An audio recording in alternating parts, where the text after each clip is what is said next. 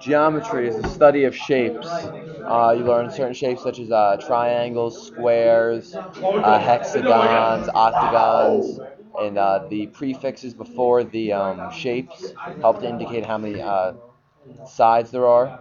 Such as in an octagon, there is eight sides. Octa is Latin for eight. We also learn how to study uh, many different postulates, such as side angle theorem, angle angle side. Um, there's also a lot of unproven but accepted statements. Um, that means you try to prove them, and if you can't, it makes them unproven. And uh, We also study angles, degrees, and many theorems. In geometry, we learn how to use protractors to get correct angles and to figure out angles. The study of geometry also goes along with the study of physics, which we are also studying.